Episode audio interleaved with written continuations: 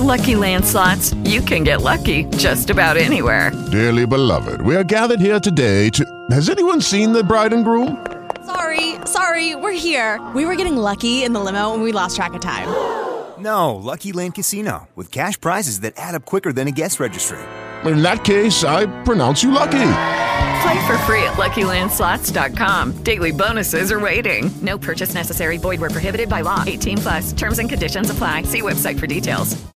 Good morning, folks. My name is Martin Shields. I'm a certified financial planner and wealth manager at Bouchey Financial Group, and I'm going to be your host today for Let's Talk Money. I'm sitting in for my colleague Stephen Bouchey, who, as I always say, is taking a well-deserved break, and and he is, and he deserves it. So it's great to be here with you to answer any questions you may have regarding your financial planning or investment management concerns.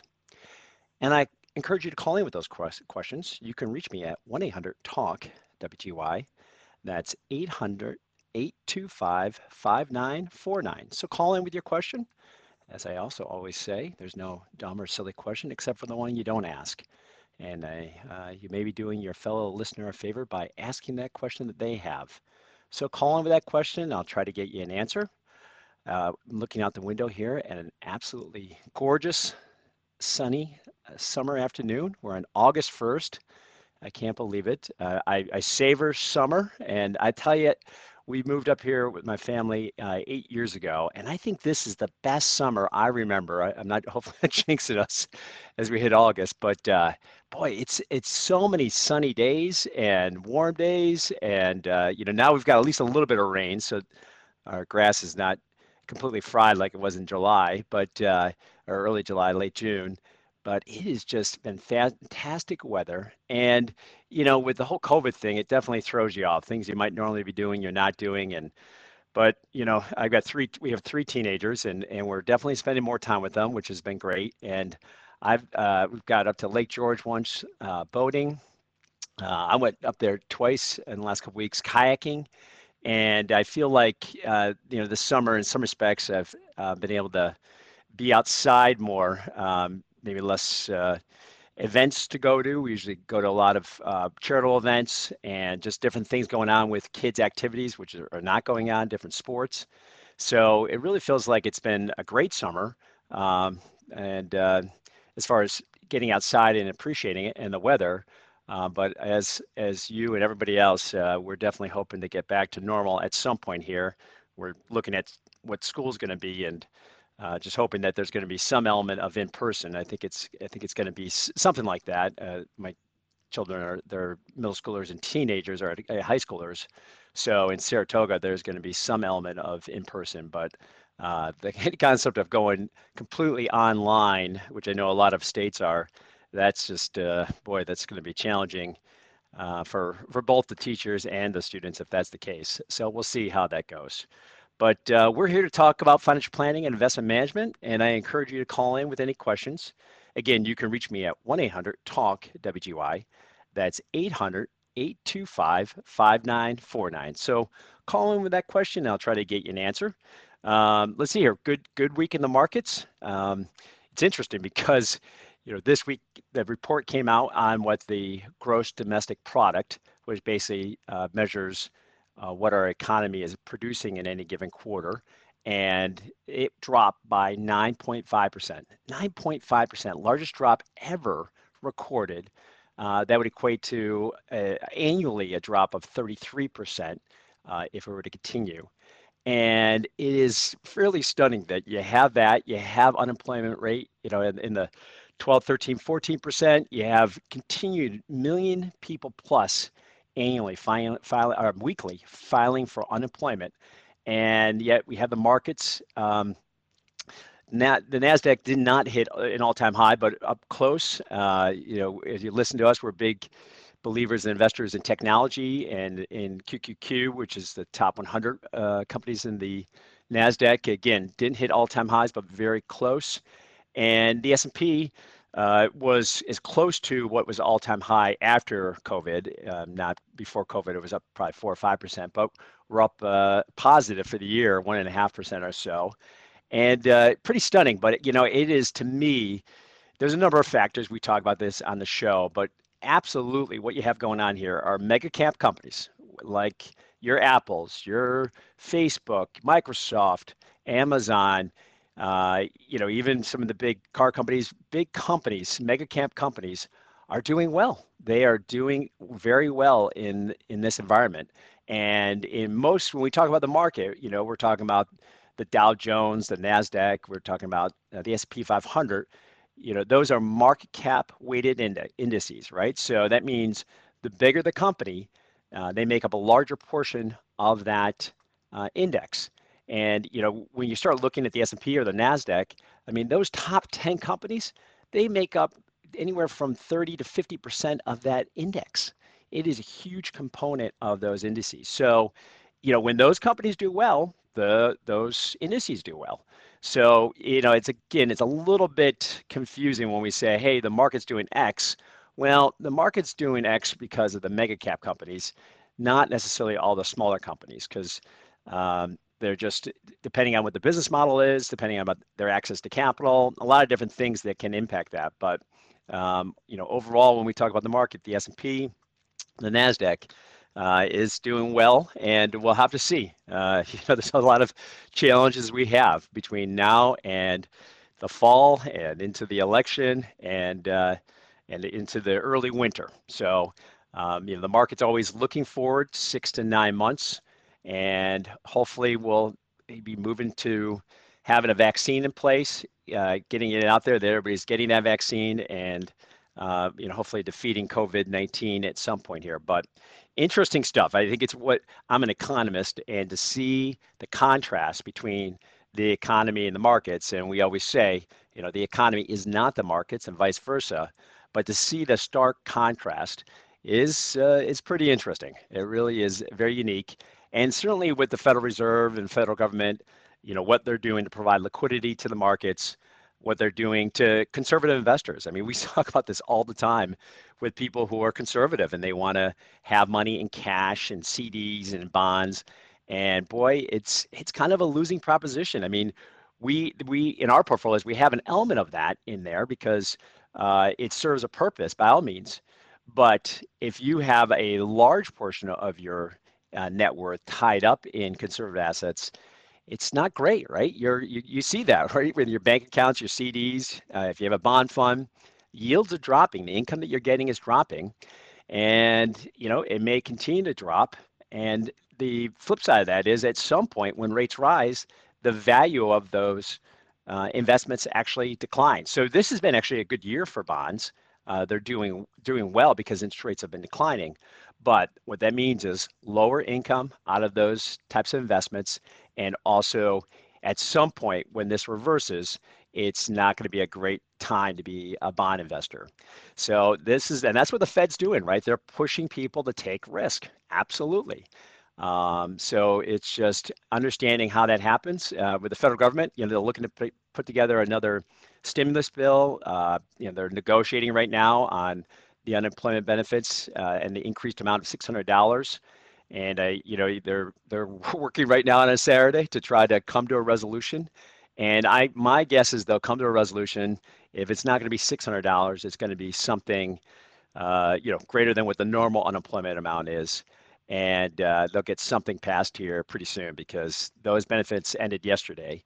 And uh, I know that you know both Democrats and Republicans realize that something needs to be out there. I don't know if they can come to a number, but uh, they'll they'll figure it out and they'll get something in place that's going to again help those people because here's the here's the situation, folks. Without a doubt, I mean, you know, if you have a job, um, you have your health, you know, consider yourself lucky because there's definitely a lot of folks out there.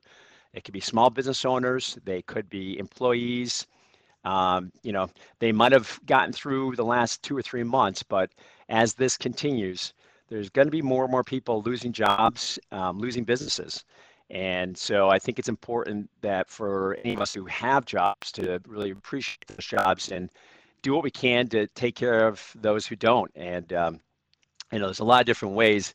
You know, one of the things that we talked about on the radio here, I'm on the board of the regional food bank and, you know, supporting an organization like a food bank or, you know, food pantries because let's face it, you know, you buy groceries, it's expensive. Um, I have a family of five. The numbers are crazy, especially if you want to try to eat healthy, right? Fruits and vegetables and and and whatnot. So, you know, really, if you can, try to support those organizations.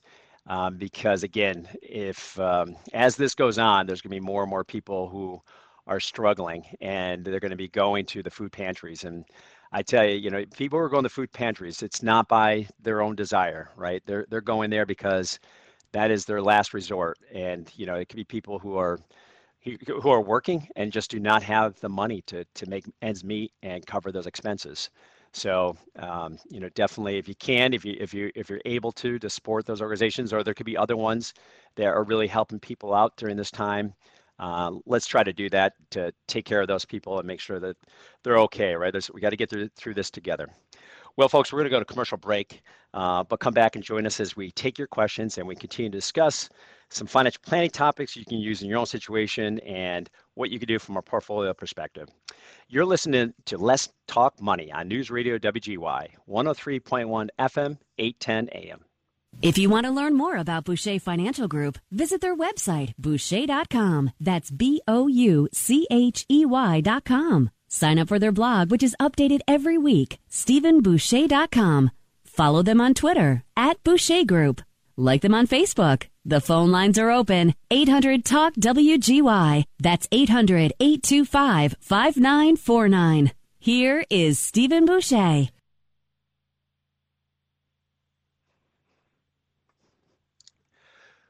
Welcome back, folks.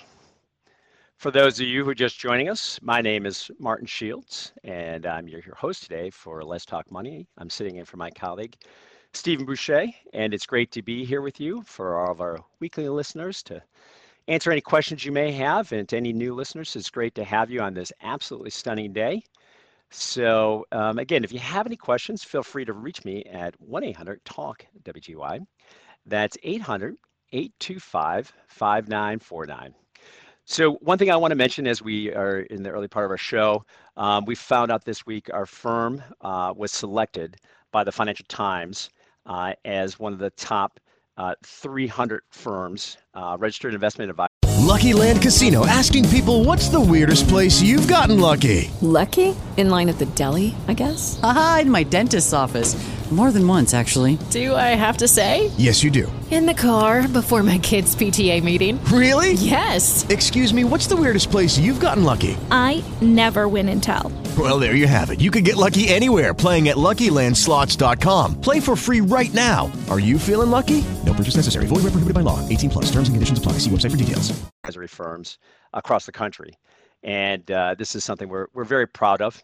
Um, there's a number of criteria they use to select uh, the firms, uh, including um, growth in, in uh, assets under management, years in existence, uh, advanced industrial, uh, I'm sorry, industry credentials of the firm advisors, online accessibility, and compliance records. Uh, those are some of the main criteria. There was others as well. And to be one of the top 300 firms in the country, I think we're the only firm in upstate New York. Most of the firms in New York were selected were down in New York City uh, is something we're very proud of. And, um, you know, particular, I'm proud of because of the, uh, the, the colleagues that I, we work with. I mean, they're just the, the best uh, folks that uh, are around, both um, personally and uh, professionally. And, you know, it's the team that we have that really um, makes us uh, the great firm that we are to work with clients and, and take care of them in the manner that we do. And I'm celebrating eight years at the firm. Uh, came up uh, from Virginia eight years ago with my family, and uh, you know, I just I feel very fortunate that uh, you know started working with Steve and Ryan and Angela and Angie uh, back then, and uh, now we're a team of 11, and we continue to grow and to get recognized as one of the top 300 registered investment advisors is, is really something special. Uh, actually, and as I'm looking at this, the, the median AUM, so assets under management for this group, uh, $1.9 billion, right? So that means the average amount of assets that these firms uh, manage, and it's not the average, the median, uh, almost $2 billion. And uh, our firm manages over 600 million, but uh, you know, some really prestigious firms, and it's great to be in that group and to be able to serve our clients. I, I always say when I came up from DC and Virginia, I worked with larger RIAs, fee firms, and you know, right away I knew when I started started working with Steve and the team that we, the team that we had was was special, and the way that we took care of clients was, as I always say to Steve, was as good, if not better, than a lot of those firms. And in particular, the technology that we have to to offer our clients, uh, you know, really give them all the information they need to have to be able to, you know, understand what's going on. Um, it's really second to none. So very proud of that, and uh, in particular, proud of uh, our team members who uh, make it all happen. So that's that's some good news by all means. So again, if you have any questions, uh, feel free to reach me. You can reach me at 1-800-TALK-WGY. That's 800-825-5949. So calling with any questions. One of the things I want to talk about is uh, uh, deferred comp plans. And we see this uh, uh in a number of different situations with clients. So uh, a deferred comp plan, sometimes it's known as a 457B plan. You can have it with uh, New York State, uh, you can have it with a nonprofit, or you can have a deferred comp plan if you're an executive uh, at a corporation. And the reason I bring this up is uh, they're, they're a great way to save money uh, if you're in that position, whether with a nonprofit, uh, in, with a 457B, or with New York State deferred comp, or with a corporation and not pay taxes on that money. So you basically you're to put it in that account. Uh, you could get it invested in different ways depending on the situation, and then when you leave the organization, uh, that money is there for your retirement. But the thing to remember, and this is very important, is with a deferred comp plan, it's what's called a non-qualified plan. And what all that means is that those dollars, they're not protected uh, from creditors of that organization right? Unlike a 401k plan where that money is yours, it's, they're absolutely protected. And the creditors of that organization can never go after it. Um, so if you're with New York State, you know, really there's not going to be really creditors for New York State, let's hope. And so that money is pretty secure. But if you're with a corporation or if you're with uh, a nonprofit, if something happens to that organization and the creditors, uh, you know, defaults on its loans, uh, it's going into bankruptcy, you know, that money in those qualified plans is at risk and you can lose it. And that's one of the reasons why you're not paying taxes on it, because you actually don't have that money yet. It's still part of the organization's assets. So you avoid paying taxes on it, you defer it, like the name says, and then you use it for future uses. Now, again, with New York State, the way they're set up, you can take that deferred comp plan and roll it into an IRA, which is great, right? It's just like a 401k. You, you retire, you take your deferred comp along with your anything else, and you roll it into your IRA, and that money is now yours. But if you're with a nonprofit or even with a corporation, you have to actually take that money has to stay there even when you leave until you start start taking distributions from it. So until that money is fully out of there, uh, that organization, it's at risk to the creditors that if something happens, you could potentially lose those assets. And you know, it's something to consider in particular. You know, depending on the health of the organization. So it's just I, something I bring out there because I don't know if many people are aware that contribute to a 457 plan, a deferred comp plan, if they realize that, hey, you know, something happens, I could lose these assets. And it doesn't mean that you don't want to contribute to the plan, but you want to be aware of this risk, right? That's anything from an investment perspective, a business perspective, or just even in life. You want to understand what the risks are, and then you make your decisions from there. We're going to go to the phone line. So we have uh, Josh from Troy. Josh, are you there? Absolutely. How are you doing today? Good. How are you doing? Very, very good. Thank you. I'm actually just calling with a quick question. So, um, mid 30s and uh, rather ambitious, and my my partner and I have been able to amass just under uh, two hundred thousand dollars in a taxable brokerage. We have the Roth IRA all set up, along with some rental real estate, and um, the taxable brokerage is real simple. It's just an 80-20 split, total stock market versus, uh, and then um, total bond market, both through Vanguard the goal is really just to add a little bit more to that. And um, I want to know kind of your thoughts as far as the, you know the whole notion of the uh, the four percent rule regarding that. The four percent rule. What, what, do you, uh, what do you mean by that? Yeah, so uh, uh, gosh, goes back to uh, I think the '70s. The guy who I forget his name, he uh, the, the the idea that with a certain allocation of stocks to bond, you could conceivably conceivably withdraw about four percent of your holdings every year thereafter. You account for inflation, um, and and essentially, you know, run the have a pretty good chance of never running out of money. We did a good job defining that. Yes, I didn't know what you meant in what context because. Uh, so, are you looking to take distributions from that account? Uh, well, and it was sometime in the next three to five years. The whole the whole mindset has been um, my partner and I between rental real estate and investing and stuff. We've kind of been creating this. We call it the Freedom Fund. We're uh, going to be planning to start a family in the not too distant future, and I am going to be looking to drop down um, to part time work. My wife will be doing the same. So we wanted to create just a small portfolio to kind of give us a little bit more income flexibility so that way when we do start the family, uh, you know, we're not both in a position where we need necessarily to work full time, especially for those first few formative years. So, you know, we have the rental real estate and then the, the taxable brokerage um, is, uh, is kind of another uh, leg, if you will, of that income uh, uh, side out, outside of the part-time income we'll both be earning. Gotcha, gotcha. Okay, well, well, first of all, congratulations on all the stuff that you're doing. I mean, it's great to talk to somebody who's your age who is doing all the great stuff about saving money and, and being invested. So you're doing all the right things.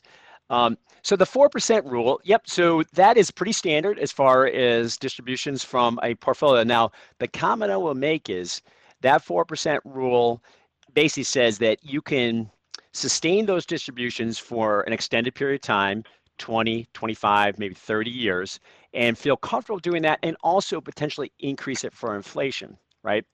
So there's two two caveats to that. One is it assumes historical returns for both bonds and stocks are going to be what they were historically. And you know, we're in a little bit more of a challenging environment, right? Interest uh, yields are very low. And you know, depending on you know what the valuations in the markets, you know, the market may not perform certainly in the next 10 years what it did the prior 10 years. So, you know, just in general, that 4% rule could be a little more challenging. And this is something that, you know, we look at with our clients who are retired. But the thing you have to remember is your age, right? You are really young right. to start taking a distribution. So, what I would probably tell you is if you wanted like a really safe approach, it is to do more so taking the income that is produced from dividends and from your bonds. Occasionally, maybe if needing, if the market's doing well, to take some gains, and if you need it for you know an expense here and there. But the four percent rule for try to do it for I don't know forty years, 50 years. Right. Um, there's more challenges to that, right? So, so to, to well, protect you yourself. One, go ahead. Caveat sorry, one little cat. So we have we do have a smaller fund um, set up. Uh, it, it's it's predominantly just um, SCHD, the Schwab Equity uh, High Dividend Yield portfolio. Yep. That throws off a little bit of dividend income more than you know your standard um, total stock market index. But again, this this is actually what we're talking about. We have my wife has a pension through the schools. I have a Roth IRA. We're not necessarily looking for something uh, that would need to then sustain us for that 30, 40 years. We know that, gotcha. you know, once five, six years old comes around and, you know, depending on what the, the school landscape looks like five, six years from now, they're going to be our, our, our child or children at that point will be going into school.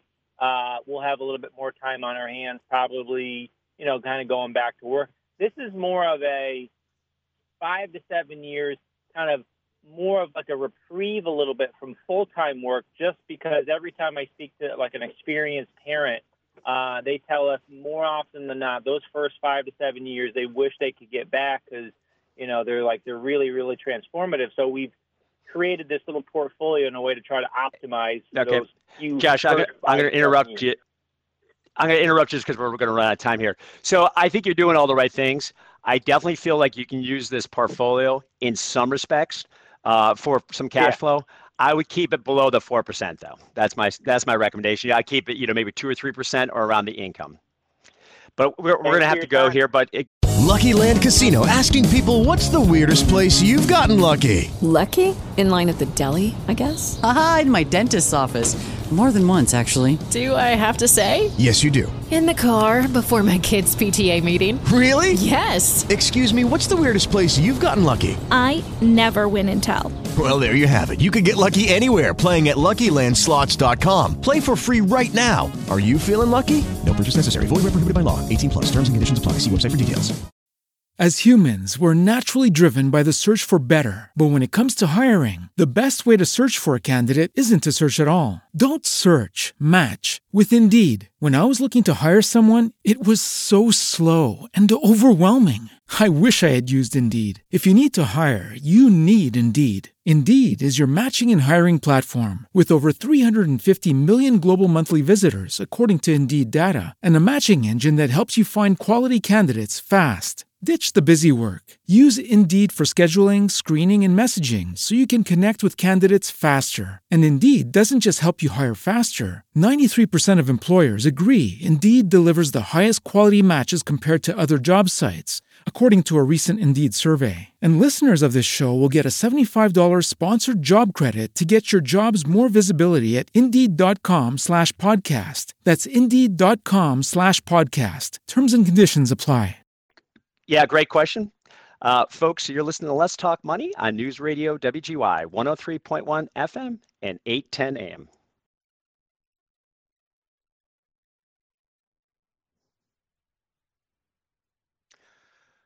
Welcome back, folks. For those of you just joining us, my name is Martin Shields, and I'm your host today for Let's Talk Money. I'm sitting in for my colleague, Stephen Bouchey, and it's great to be here with you on this gorgeous day. Hopefully, you're maybe sitting in the backyard, sipping on some lemonade, or uh, out on the boat, maybe. Maybe you're on the boat listening to the show, or in the car driving someplace fun. But it's great to be here with you to answer any questions you may have to eh, whether it's financial planning or investment uh, management or whatever, if it's finance related or economics related for that matter, uh, give me a call and we can chat. So you can reach me at 1 800 TALK WGY. That's 800 825 5949. So I encourage you to call in with any question. And I just want to follow up real quickly with uh, the previous caller, Josh. He was asking, he was a uh, sounds like a really successful young 30 some year old individual and he and his partner i guess soon to be wife are uh, been doing a lot of saving and maybe looking to start a family and he was talking about maybe using some money from a taxable account to um, allow them to uh, just kind of get through a few years when they start having kids and you know as I, he was asking about the 4% rule which is what you know that's a 4% is the guidelines for taking distributions from a, an account that is sustainable over time. And, you know, I was talking about some of the issues that exist in particular with lower interest rates and, and equities. Um, but, you know, I, it's definitely something that I, I am, that's, it's interesting. As I was thinking during the break, which is really what he did is what I did when uh, my, we started having kids. My wife stayed home and uh, we had saved enough money uh, that allowed me to switch careers. And uh, we used that money to kind of cover some expenses uh, while I'll, i kind of build up my experience in, in the field, I switched from uh, corporate finance into financial planning and to get through. And, and it was invaluable uh, to, to be able to do that. And uh, so it's a great approach. I think the one caution I, I said to him is just, you know, be aware that uh, we're in a challenging environment uh, as far as rates and whatnot. So, but I think it's a, a great approach by by all means to be able to, to do that. So.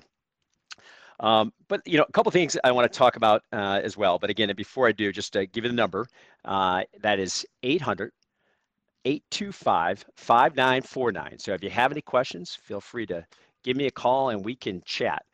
But one of the things I want to talk about is uh, for all those individuals that are uh, contributing to a 401k. So as we talked about before, our firm uh, we manage uh, probably around 70 million, 60, 70 million in the 401k space.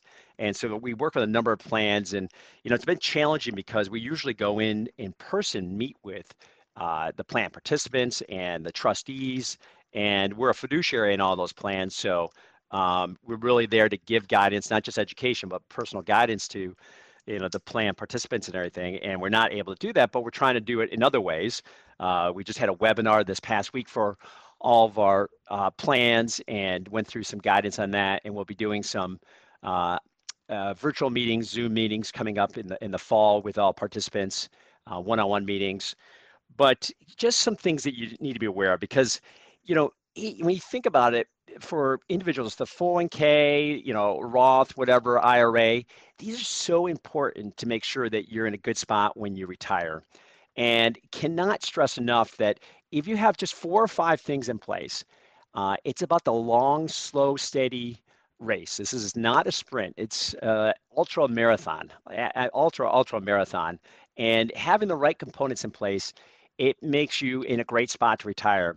And I tell you, it, you know, when we work with individuals that are in a good spot to retire, it is a great conversation. I, I, I always feel fortunate I have a job that I do to be able to talk about all these things that people can, you know, do when they're in their 60s and really just appreciate uh, that time in life and and go out and travel and you know buy a boat or whatever the case may be and that's those are fun conversations but what's not a fun conversation is when somebody's not prepared right when when somebody has not saved properly uh, you know, especially we see it sometimes when they have big incomes because you got to save even more money if you're earning a lot of money. And it's that's a tough conversation. It is a very difficult conversation to be telling somebody that they're either a not able to retire right now, they're not able to retire in the style they want, uh, and they're going to make some hard decisions. So again, it's about making the right decisions early. And there's four main points I just want to kind of communicate on this. One is to have a budget for your yourself your family, your household.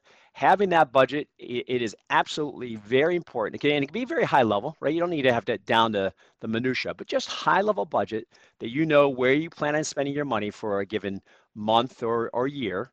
Uh, and it, it allows you to understand when you when you're not meeting that, when you're spending too much, you know what's going on, right? Where where are we spending that much? Maybe it's just one month, you know, two months, uh, or is it something that's more sustained that you have to look at uh, as to how you're spending your money? Uh, the other thing is have an emergency reserve fund, right? This is uh, three to six months worth of cash that you set aside, you put in a bank account. You really don't even think about it. You don't worry what you're making on it as far as uh, interest, but it's there when something happens that's unexpected. And, uh, you know, I'm Irish, uh, Murphy's Law, uh, something's going to happen, right, folks? So expect the unexpected and you know that you go to your emergency reserve fund that you cover those expenses and then you build it back up right? And what that does is it just gives you peace of mind that hey when something happens i'm not we're not going to be fretting about how do we handle this. And you know if i think you know covid is boy if there if this doesn't show you then i don't know what will but whether you're a small business owner or whatever just expect that like something can happen that completely disrupt your cash flow and you got to make sure you've got different avenues to, to, to take care of that. So having that emergency reserve fund is so important. And then the other two main things for successful uh, retirement planning. And again, where you want to be starting this is age 22, or even if you're in your teen, teen years. We talked to our teenagers. Uh, daughter just got a job about saving for, you know, college, saving for your 20s, uh, and saving for retirement. But the earlier you start, the better. But saving about 10 to 15 percent of your gross income right? You really got to push yourself to get to that percentage because, you know, what we always say is, would you rather sacrifice in your 20s, uh, you know, when just uh, going out and having fun with your friends is is great versus whatnot. So would you make some rather make some sacrifices on how you're spending money in your 20s or when you're 65? Right. That that's the that's the question. That's what's going to come down to is where do you want to make the sacrifices? So you know the, the sacrifices if you make them in your 20s, they're they can be small sacrifices. We're, I you know you could do do a there's a quick calculator that you can look at where you save three thousand dollars a year, and and you do that consistently until you're in your mid 60s, you'll have well over a million dollars, well over a million dollars just by saving that. So just small numbers like that really add up over time. Power of compounding. And then the last thing, and this is something where boy, I we see this issue is that people are too conservative with their investments in their retirement accounts. Way too conservative, right? And there's nothing like something like COVID to make them even more conservative. But you have to say to yourself, when do I need this money? Right? If, if it's not within the next five years, then you know you're thinking more, you know, 5, 10, 15, 20, I mean, well, how many years down the road? You're a long-term investor you have to have a large portion of your assets in equities, in stocks, right? You have to because you're not going to get the growth when the 30-year, 10-year, I'm sorry, the 10-year Treasury, you know, is 0.6%. You're going to get, you're not even keep up with inflation. So you absolutely have to have what I would say is at least 80% in stocks. Absolutely 80% in stocks, if not 90, if not 100%. And you know that is going to provide growth because you know, it's funny because people either A, they don't even know where. A lot of times they have no idea, right? They're in, in what's called the, the default fund, which is, it could be a balanced fund, which is 50 50, and they don't even know. They don't even look at this. Uh, so you have to go on, you have to make sure you know how you're invested. It has to be at least 80% or greater, and that's going to get you the growth. Because the thing to remember is, yeah, in the short term, like March, like April, you're going to have some volatility that hurts, right? It, it, absolutely hurts when you look at your balance. But the thing to remember is the more aggressively you are invested in stocks, especially in a 401k plan where you're putting in money all the time, that means that you're buying into that weakness, right? You're buying into those depressed prices. And hey, that they, they turn it, flip it around now. This is a good time. Mar- March is a great time to be a 401k investor if you're contributing. Absolutely. Now, retiree, yeah, it's a little bit different, right? A little bit scarier. But if you're contributing during a 401k, you actually want to you want to become more aggressive in those times, right? You see the market down 10 or 15, 20%, you want to go eh, 100% equity and you want to put in more money, you know, find money wherever you can to put it in because now you're buying, you know, prices 20% down. And eh, think about that. If you just did that simply in this, you know, past spring, th- those dollars and how they appreciated would would have been dramatic. So really encourage you to think about those four components: having a budget, having an emergency reserve fund, saving 10 to 15 percent as early as you can. Do it in your 20s, and then uh, having at least 80 percent plus in stocks. Now, the other element to this, and this is the other thing we see, is that uh, one of the impediments to people doing this is student loans. They have way too much in student loans. It just it buries them. So I'm telling you, whether you be a parent or whether you're thinking about going to college, you have kids, or even a grandparent, you know, I've talked about this on the show before. You have to be considering college like a business decision. And if you're loading up on debt, I'm telling you, especially for undergrad, it's not probably the right business decision. It really is not. You got to think about it more, not just about where you want to be going to school, but what is the actual, what do I call ROI, return on investment, that you need to be aware of. So you, you have to be thinking about it along those lines because you don't want to be in your 20s and 30s or even 40s and um, really your life is limited by that debt because here's the thing is whatever you spend on undergrad, there's a good chance you're going to go on grad school. And God forbid if you go to med school or you know MBA or law school, you know those are big dollars. So you really need to be looking at your college investment as just that an uh, investment in yourself, your human capital, and be understanding and as to trying to limit the amount of uh, debt that you're taking on. Just I cannot stress that enough. Well, folks, we're going to go to commercial break, but come back and join us. And again, if you have any questions, give me a call. You can reach me at 800 825 5949. You're listening to Let's Talk Money on News Radio WGY 103.1 FM and 810 AM.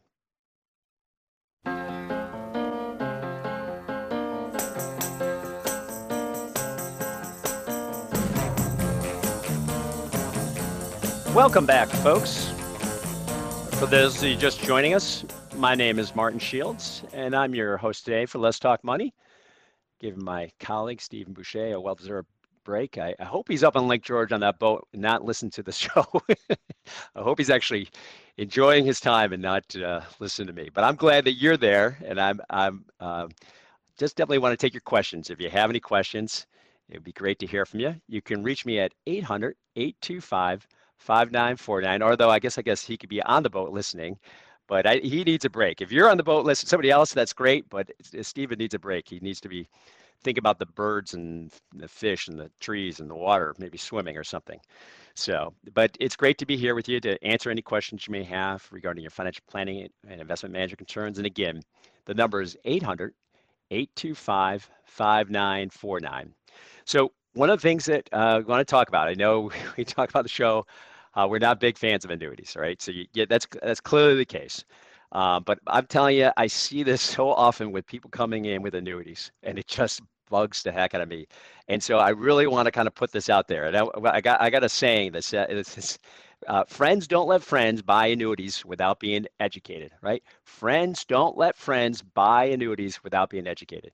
And I'm telling you, if you're anyway, you know somebody who's thinking about annuity, or you, you're thinking about it, or you're related to somebody, absolutely stop immediately. And before you do that, you have to become educated as to what you're doing it, why you're doing it, and I would recommend that you talk to some sort of professional advisor who's not selling that annuity, right? Not selling you that annuity because I'm telling you, I mean, I'm sure I've never bought an annuity, but uh, you know, I'm sure they do a great job at selling uh, the the advantages of the annuity, and there, and hey, there are some, right? Uh, and there and there are circumstances where that annuity can be used, but they're probably not highlighting some of the limitations, right? So I'm just going to spend a few minutes and and talk to you about what those limitations are, or kind of the guidelines that you should be using, right? So first and foremost, you should not buy an annuity. You should not be buying an annuity unless you plan to annuitize it, right? And what does that mean, right? So an annuity, an annuitizing, it means you take, let's just say you retire, you take $200,000, you need income when you retire. How are you going to get that? Well, one way is to put it in an annuity and turn it into an annuitize or turn it into a pension. That's really what you're doing. You're giving $200,000 to an insurance company what they're doing in that 150 page contract says, we're going to pay you under these terms. These are the terms that we're going to pay you. And, and really, the goal with that is to make that $200,000 uh, into a pension. All right, that's that's the, the that you would have for the rest of your life. That that's the basic concept of why you would have an annuity. So that's the number one rule. If you can't say absolutely for that, do not get behind an annuity. Right? You're you're you're going down the wrong path right away. The second thing is it should really be with taxable dollars, I mean, in a taxable account. If you're taking um, money in an IRA and you're putting in an annuity, you know, the, one of the advantages of annuity is tax deferred money, right? You don't pay taxes on the growth in that until you retire. Now, the downside with that tax deferred growth is when you do take it out, is taxed as ordinary income, right? It's not taxed as long term capital gains uh, or 15%, which is what a taxable account would be. So, again, if it's in an IRA, it's we always say it's like ha- having a belt and suspenders on. You're already in a tax deferred account, right? It, it doesn't make that much sense to put an annuity in an IRA because you're not getting the advantage of the tax deferred nature. Uh, so that's the second thing. Uh, the other element is you have to have a real fear of being invested in the markets. And what I mean by that is, you know, not just you lack education, right? Because you can get education. You can work with a fiduciary advisor, and I know with our clients, we edu- That's what we do is educate our clients about what it means to be a good long-term investor, and take some of that fear away from the markets. Because if you understand the markets over the long term, they're not they're not risky, really. I mean, relatively speaking, bonds can be more risky. So again, it's about being a good investor. But at some point, if you have an irrational fear of the markets, you know, it's like I can't. This is just keeping me up at night then that may be a situation where that annuity could be a good option for you. Uh, the other thing, and this is really important, is you have to, relatively speaking, if you meet some of these other criteria, you have to really not have that much concern about legacy or your heirs, right? Because here's the thing is if you annuitize an annuity and you live for many years, there's a really good chance you're not your heirs are not going to have anything left of that, right? That you know, you live to be 85, 90, you've been taking money out for, you know, 25, 30 years there's not going to be anything left. And I'll contrast that to if you have a, a managed portfolio that is well managed, and as the other caller was talking about, you're taking that three or four, four and a half percent over time. I will tell you, it's not a guaranteed, but there's a high likelihood that that portfolio is going to grow over time, and that your heirs will have something left. Right? Uh, there's going to be something left, when you're not in the picture. But with an annuity that you annuitize, uh, that you're taking distributions for a number of years, there's a high likelihood that you're not going to have uh, anything left, right? So that's that's an important contrast. So you know, if you're single, you're never married, uh, no kids, or if you're married with no kids, you know, maybe you're less concerned about leaving money to a niece or a nephew or a charity, and so that that may be a situation that work. But the main elements that we just see individuals not being aware of: one, lack of transparency, right? they're they're not reading through that 150 page contract, right? They're not really understanding what is in that annuity, what are the types of fees that are in, in that annuity. Two, lack of liquidity, right? When you get an annuity, it uh, most of them now we even see them 12 years lockup before you uh, don't have a penalty to get out of it. 12 years, right? Otherwise, you get out of it before the, that 12 year period is over. You're paying uh, you're paying a penalty on it, anywhere from six percent down to one or two percent in those last few years. So lack of liquidity, right? And then high fees, right? You start, especially looking at uh, the fees when you're annuitizing it. Eh, the fees are anywhere from you know one and a half to two and a half to three percent. Really high fees, and they basically just eat away at the value, actual value of the annuity. So again, eh, friends don't let friends buy annuities. Make sure you understand clearly from somebody else who's selling you that annuity uh, what's going on. Just just put it out there uh, so it limits the number of prospective clients we meet with who are in a situation where they have these annuities and they have no idea why they have them and uh, it's not working in their favor for what they're looking for. So just something to be aware of.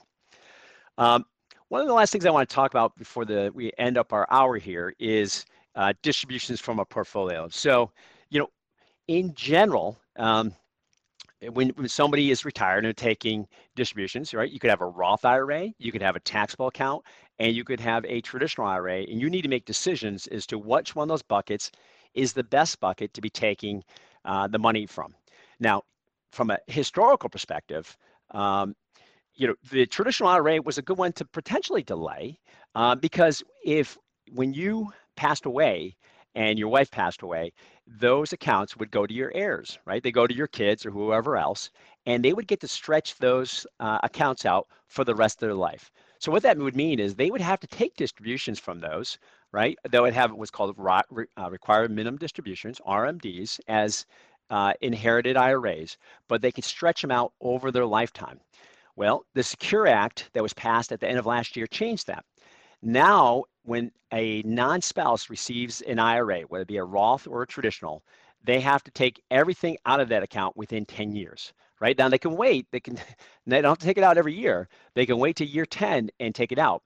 But you know, you think about that now. If you are receiving this, uh, you know, IRA and it's got you know five hundred thousand dollars or a million dollars, whatever, you know, th- these can get big then when you receive that, you got to take it out within 10 years. So either, you know, you're taking out 100K or 50K each year, or if it's a traditional IRA, you're delaying to, uh, to year 10, and now you got a big tax bill that's due.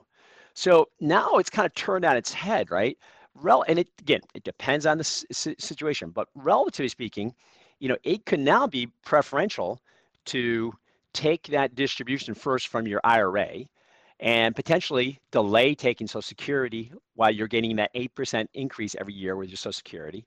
That will also lower your required minimum distributions when you turn 72, right? So it does a couple things. It provides income for you, it allows you to delay Social Security, and it potentially lowers what your RMD is going to be when you do turn 72, the new RMD age uh, that's required. Um, and now the next bucket that you maybe want to be looking at is a taxable account right? Because with the taxable account, the advantage of that is, um, well, the downside is you're paying taxes on the income already, right? So that's the downside. But the the advantage to that is that when you pass away, uh, that account gets a full step up in cost basis potentially if you're a non uh, spouse heir. And um, so you, you're, there's no gain, there's no tax on receiving that, right? So that's a really nice a way to transfer assets, assets to heirs. So something to be aware of in that regard. And then the third category is the Roth. Now, again, there may be situations depending on your income that you want to take the Roth early.